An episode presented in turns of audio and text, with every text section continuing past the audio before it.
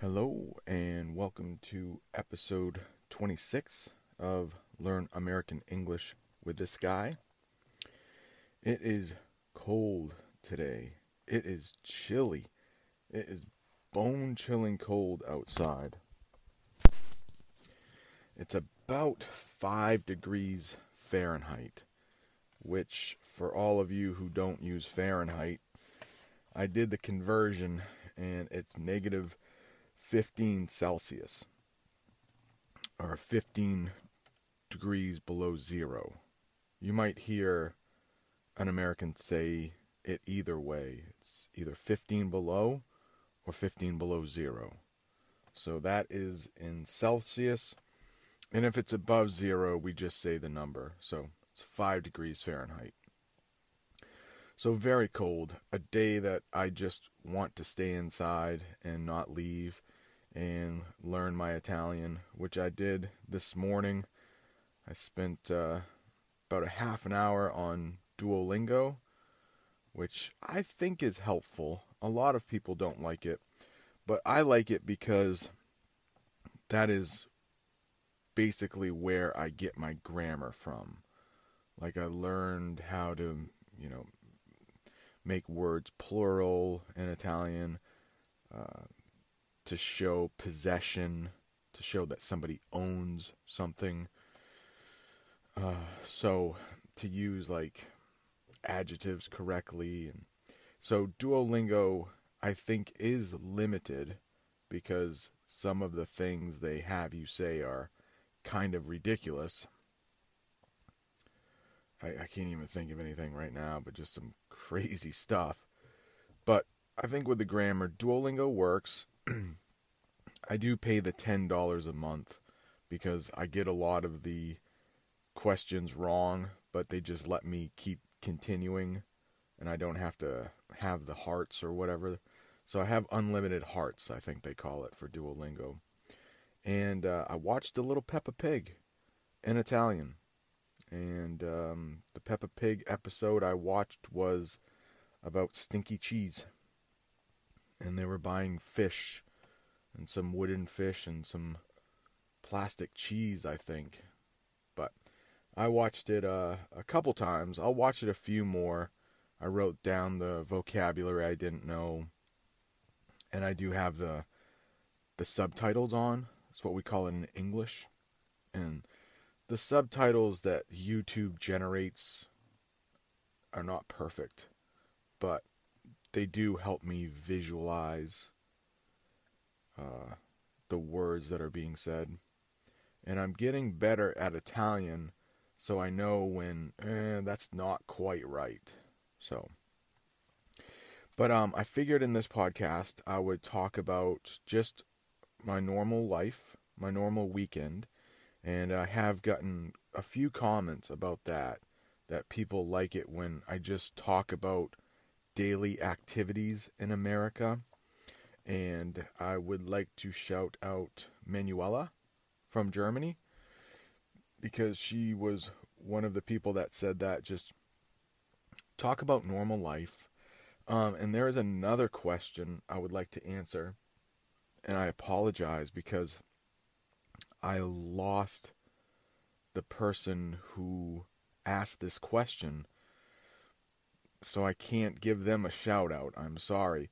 But they wanted to know what people over forty do for work in the United States.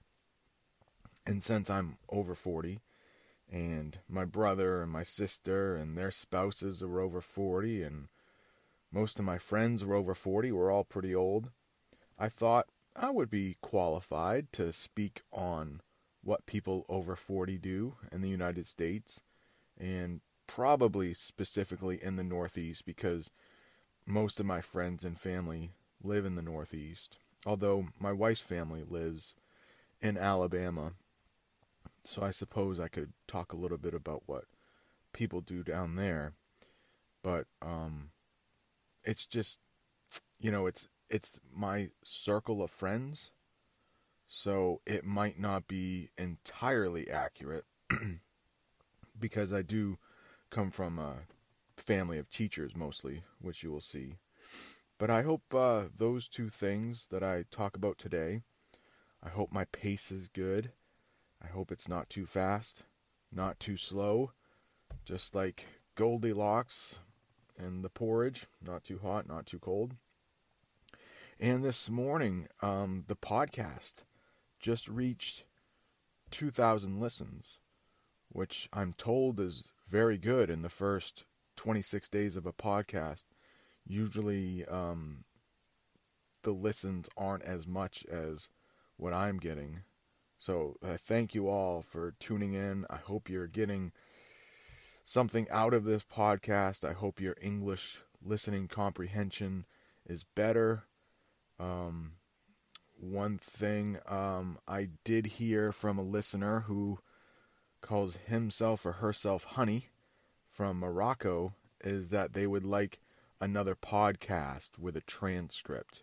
And I promise I will do another one of those, because I think it does help to see the words that are being said. It's really, really helpful. However, it's really, really time consuming for me to um, write down what I will say. I did that once for episode seven with just the basic greetings. And as I see, um, I can see, how, excuse me, how many listens a podcast gets. So that helps me judge, like, oh, is that popular? Do people like to hear that? And of course, the idioms and the slang are some of the most popular. Um, along with, um, I can't, some of the earlier episodes were just what I did that day after Christmas. Those have been popular too. But the uh, Basic Greetings, episode seven, hasn't been so popular. So I can imagine that most of you who are listening are at least at the intermediate level and don't really need the basics. So, but I will make another podcast with a transcript. It just doesn't allow me to speak as, I guess, naturally, because I will be reading the transcript. But I will do one of those in the future. It will probably be a shorter podcast just because of the transcript. Another day is here and you're ready for it. What to wear? Check. Breakfast, lunch, and dinner? Check. Planning for what's next and how to save for it? That's where Bank of America can help.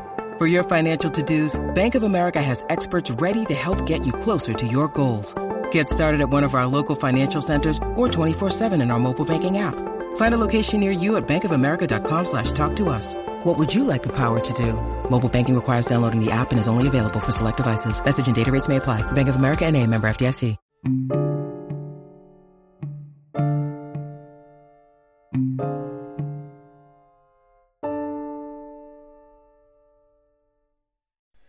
And welcome back. So I will talk a little bit about what my weekend will look like on this very chilly, very cold morning.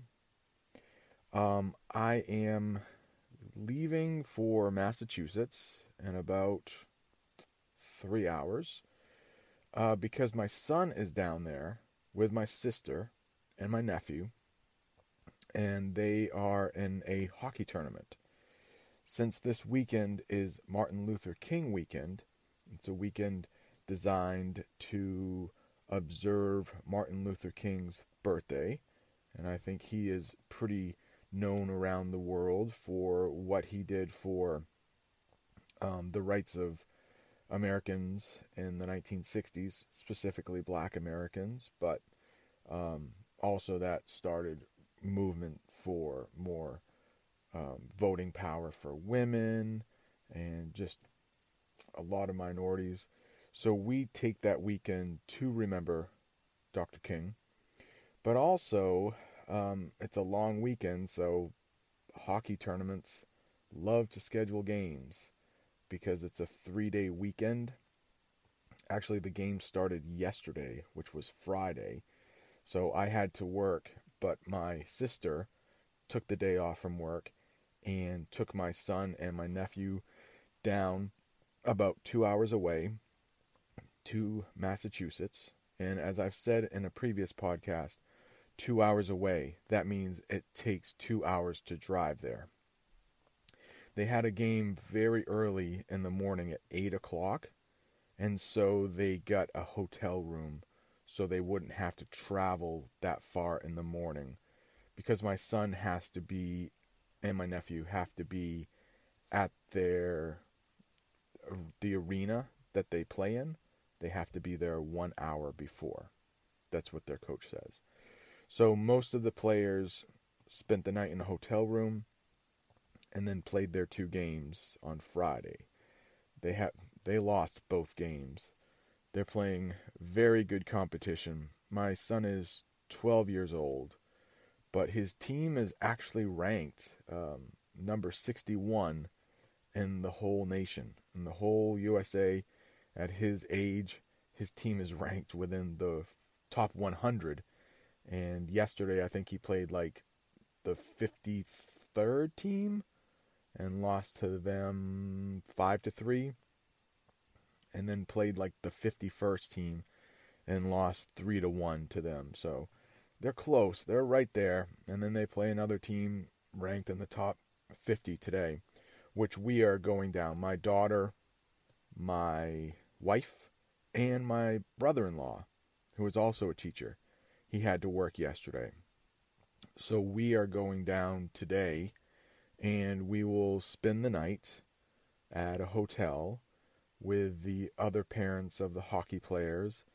And we usually have a few drinks that include alcohol and relax and laugh and have fun. There are a lot of um, people on my son's hockey team that Uh, we are friends with, so it works out well. The only person who really doesn't have a friend there is my daughter. She's fourteen, and she's into theater, but she's not into sports, and, and none of the boys on my son's team have sisters who are my daughter's age. So I'm sure she will be on her phone quite a bit and have, I don't know, Snapchats and TikToks or something with her friends at the hotel. And they have a game tomorrow morning pretty early. I believe it's eight o'clock on a Sunday. So we will go to that game, and we will probably go home, because they would have had to have won. Ooh, that is tricky. That's a tricky tense right there in English. So I'm talking about the past. Don't even know what it's called, but I'll say it again. So my son's team would have had to have won both games yesterday to play on Monday for like the championship. I'll say that again. That's a tricky tense. I wish I knew the name, but my son's team would have had to have won yesterday to play on Monday. I don't, I don't, I wish I knew. In the listener comments, uh, if, if you know that tense. And what I have found is that people who are learning English know more of the technical stuff than I do. And I'm an English teacher. Now, I teach middle school, so the stuff that I teach is not as technical as that. But if you can use that tense correctly and consistently, I would say you have to be at a C two. I would have to say that. Now, I truly believe I am a C two in English, but I would also say that many Americans are not at a C two. I don't know if, I, I know for a fact that all Americans my age, not all, can use that tense correctly. I would say a lot of native English speakers in America are C one, but not C two.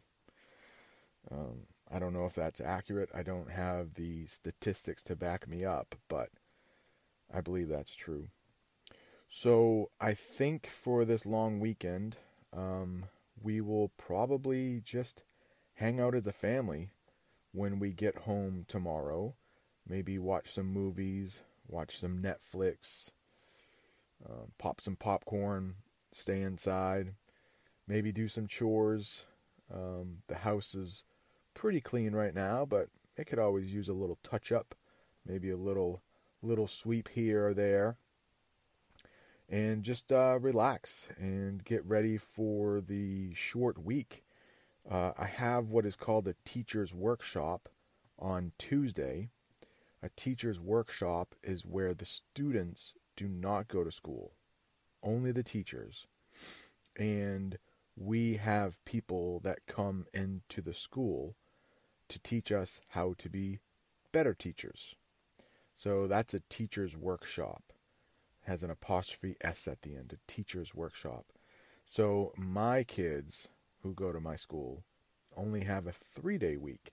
They only go to school this week, Wednesday, Thursday, and Friday.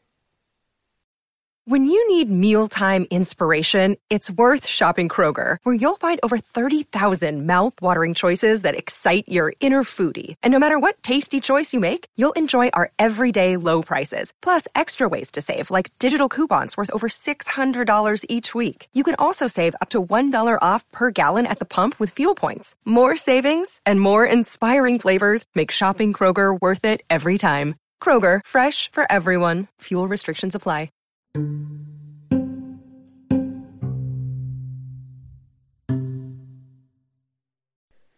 And we're back. Now I'd like to talk a little bit about what people do for work over forty in the United States. And these are people that I know. So I will start with my wife and I. We are teachers. Should I go over when you use I or me in English right now? That just occurred to me. Um, there are a lot of people in English that just use me. Like, they will say, me and my wife are teachers. And that's fine. That's fine. But in English, and I know this is not the same in Italian because you put the, the E O, the I, in front of the person you're talking about. But in English, we put the person we are talking about before ourselves. For example, my wife and I are teachers. So if you are using the um, talking about yourself in the subject, if you are doing the action, you use I. If you are having something done to you, then you will use me. For what I say, if If the I comes towards the beginning of the sentence, or if you come towards the beginning of the sentence, you use the I. If it's towards the end of the sentence, it's probably me. So if you, um, let's see, Valentine's Day is coming up. And let's say my wife gave me a present. My wife is the subject. She's doing the action. And I'm having the action done to me, so I use me for that. I do the action, me has the action done to it. I'll give you a couple more examples. So, um, and I, I'll use something maybe besides my wife, but on Tuesday, my colleagues and I are going to be learning how to be better teachers. Remember I talked about in the last segment, I have a teacher's workshop on Tuesday. So um, I could change that around and say, on Tuesday, educators will talk to me about becoming a better teacher. So the me usually comes in the middle or the end of the sentence, and then the I usually comes at the beginning, just to try to make it a little bit easier. But like I said, I could, and if you are an English language learner, nobody is going to give you a hard time about saying my wife and me, or me and my wife, if you're just casually speaking. If you are taking a test, well, I bet they will mark you wrong if you say me and my wife. But that is how a lot of people talk. Um, I think a lot of people who are learning English get so worried about saying the wrong thing. And like I try to stress in this podcast over and over is that most people will hear your accent and they will know, oh, not a native English speaker. I understand what they're saying. They're not going to give you a hard time. But of course, every so often, you're going to find one person like, ah, ah, ah, you said it wrong, you said it wrong, and correct you or repeat what you said, which I'm sure can get annoying. And I do apologize for all the English speakers out there who do that to you. But um, briefly, I'd just like to talk about right now what people over forty do for work, at least the people that I know. So like I started saying, my wife and I are teachers, and my brother-in-law, who is my sister's husband, he is also a teacher. We all teach middle school. I am an English teacher. My wife is a P E teacher or a physical education teacher or a gym teacher. Um, they're the people that, you know, show students how to play basketball, how to stretch, that kind of stuff. And my brother-in-law is a social studies teacher or a history teacher. That's what he does. Now, my sister is a real estate agent, and she sells houses to people who are looking to buy them. My brother owns his own business, and in the winter, he plows snow. And I've talked about plowing snow in a couple other podcasts, but he has a truck and a couple people who work for him who use his trucks. I think he has three or four trucks that have plows, and for every snowstorm, he will go out, clear their driveways or clear their parking lots. He does plow for some local businesses, and they also will put down sand and salt if it's slippery on the parking lots and the sidewalks and the driveways. So, should I talk about that for a second? And I know in England it's a little bit different, but here a parking lot would mean a large space for cars to park. A driveway would be a smaller place at someone's house for the car to park. And a sidewalk or a walkway would be, well, the sidewalk would be on the road for people to walk. Sidewalk. People walk on the sidewalk. And a walkway is a little path, usually with tar or pavement, that people use to get to their front door or their side door or their back door. So I hope that's not too much vocabulary for you, but it's very specific vocabulary about certain things. So if there are any comments about that, please let me know in the comments section or at Instagram or on Twitter or on Facebook. Uh, my sister-in-law, she works at a bank.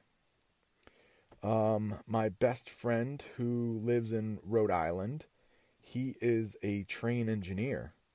He drives a train uh, for one of the subways or the T in Boston. So a metro. Um, uh, in England, I think they call it the tube. So he drives the train that goes underneath Boston. So he carries passengers. And his wife is a physician's assistant, a physician's assistant, which is, which basically can do everything a doctor does, besides a couple things. But she had to go to school for a long time to be a physician's assistant. So definitely in the medical field. Um, I have another friend who owns an insurance company. So people buy insurance from him. If they get a new house and something goes wrong, he will cover them. if they pay him a little bit each month. I'm sure most countries have insurance companies. And his wife is also a teacher. So that's why I said a lot of my friends and family are teachers. And yes, there are a lot of teachers in the United States, but I think just because I'm a teacher, I happen to know more of them. So um, another common job that is around my area is this place called Bath Ironworks. And it employs a lot of people nearby. And at Bath Ironworks, they make large uh, military ships for the U S government. And that employs thousands of people, all different kinds. Um, some of my other friends are nurses. So a lot of people in the medical field, nurses. And uh, in fact, my next door neighbor, she is a nurse. And it doesn't matter how much snow we get on the ground, she still has to get into work. Um, luckily, my work and my wife's work, where we work at school, if the weather is too bad here, they just close down. But there are some jobs that just never close. And we are supposed to get more snow this afternoon, four to six inches of snow. And it doesn't matter. She is still going to have to go to work. And sometimes her husband has to go out and use the uh, snow blower, which is a machine that will just lift the snow off the driveway and throw it to the side. So she is a nurse. I have another neighbor who is a counselor. So if somebody has a problem with substance abuse, like drugs, or that's what she is. She's a substance abuse counselor. I think mostly helping people who are addicted to drugs. And that is a, a bit of a problem here in the United States. Excuse me. Um, not with anybody I know, thankfully, but it is a problem. I think she gets a lot of work. And um, I have another neighbor who is a police officer. So those are some of the common jobs for people who are over forty in the United States. And if you are in your forties, like myself, you are probably just about halfway through your career. I am almost exactly halfway through my teaching career. I've been teaching nineteen years, and I expect to teach about nineteen more until I can collect my retirement. And of course, I've mentioned them in a podcast before this one, uh, that my neighbors across the street are very old, ninety, and I think she is eighty-six. And of course, they are retired. Most people, when they reach age sixty-two or sixty-five in the U S, most will retire. So I hope you've enjoyed this podcast today. I hope that uh, some of the vocabulary wasn't too deep, wasn't too hard to understand. And of course, uh, feel free to re-listen if you need to, to catch anything. And of course, get with me on Instagram or Facebook or Twitter. All of that information is in the show notes. And I look forward to hearing you. See you next time.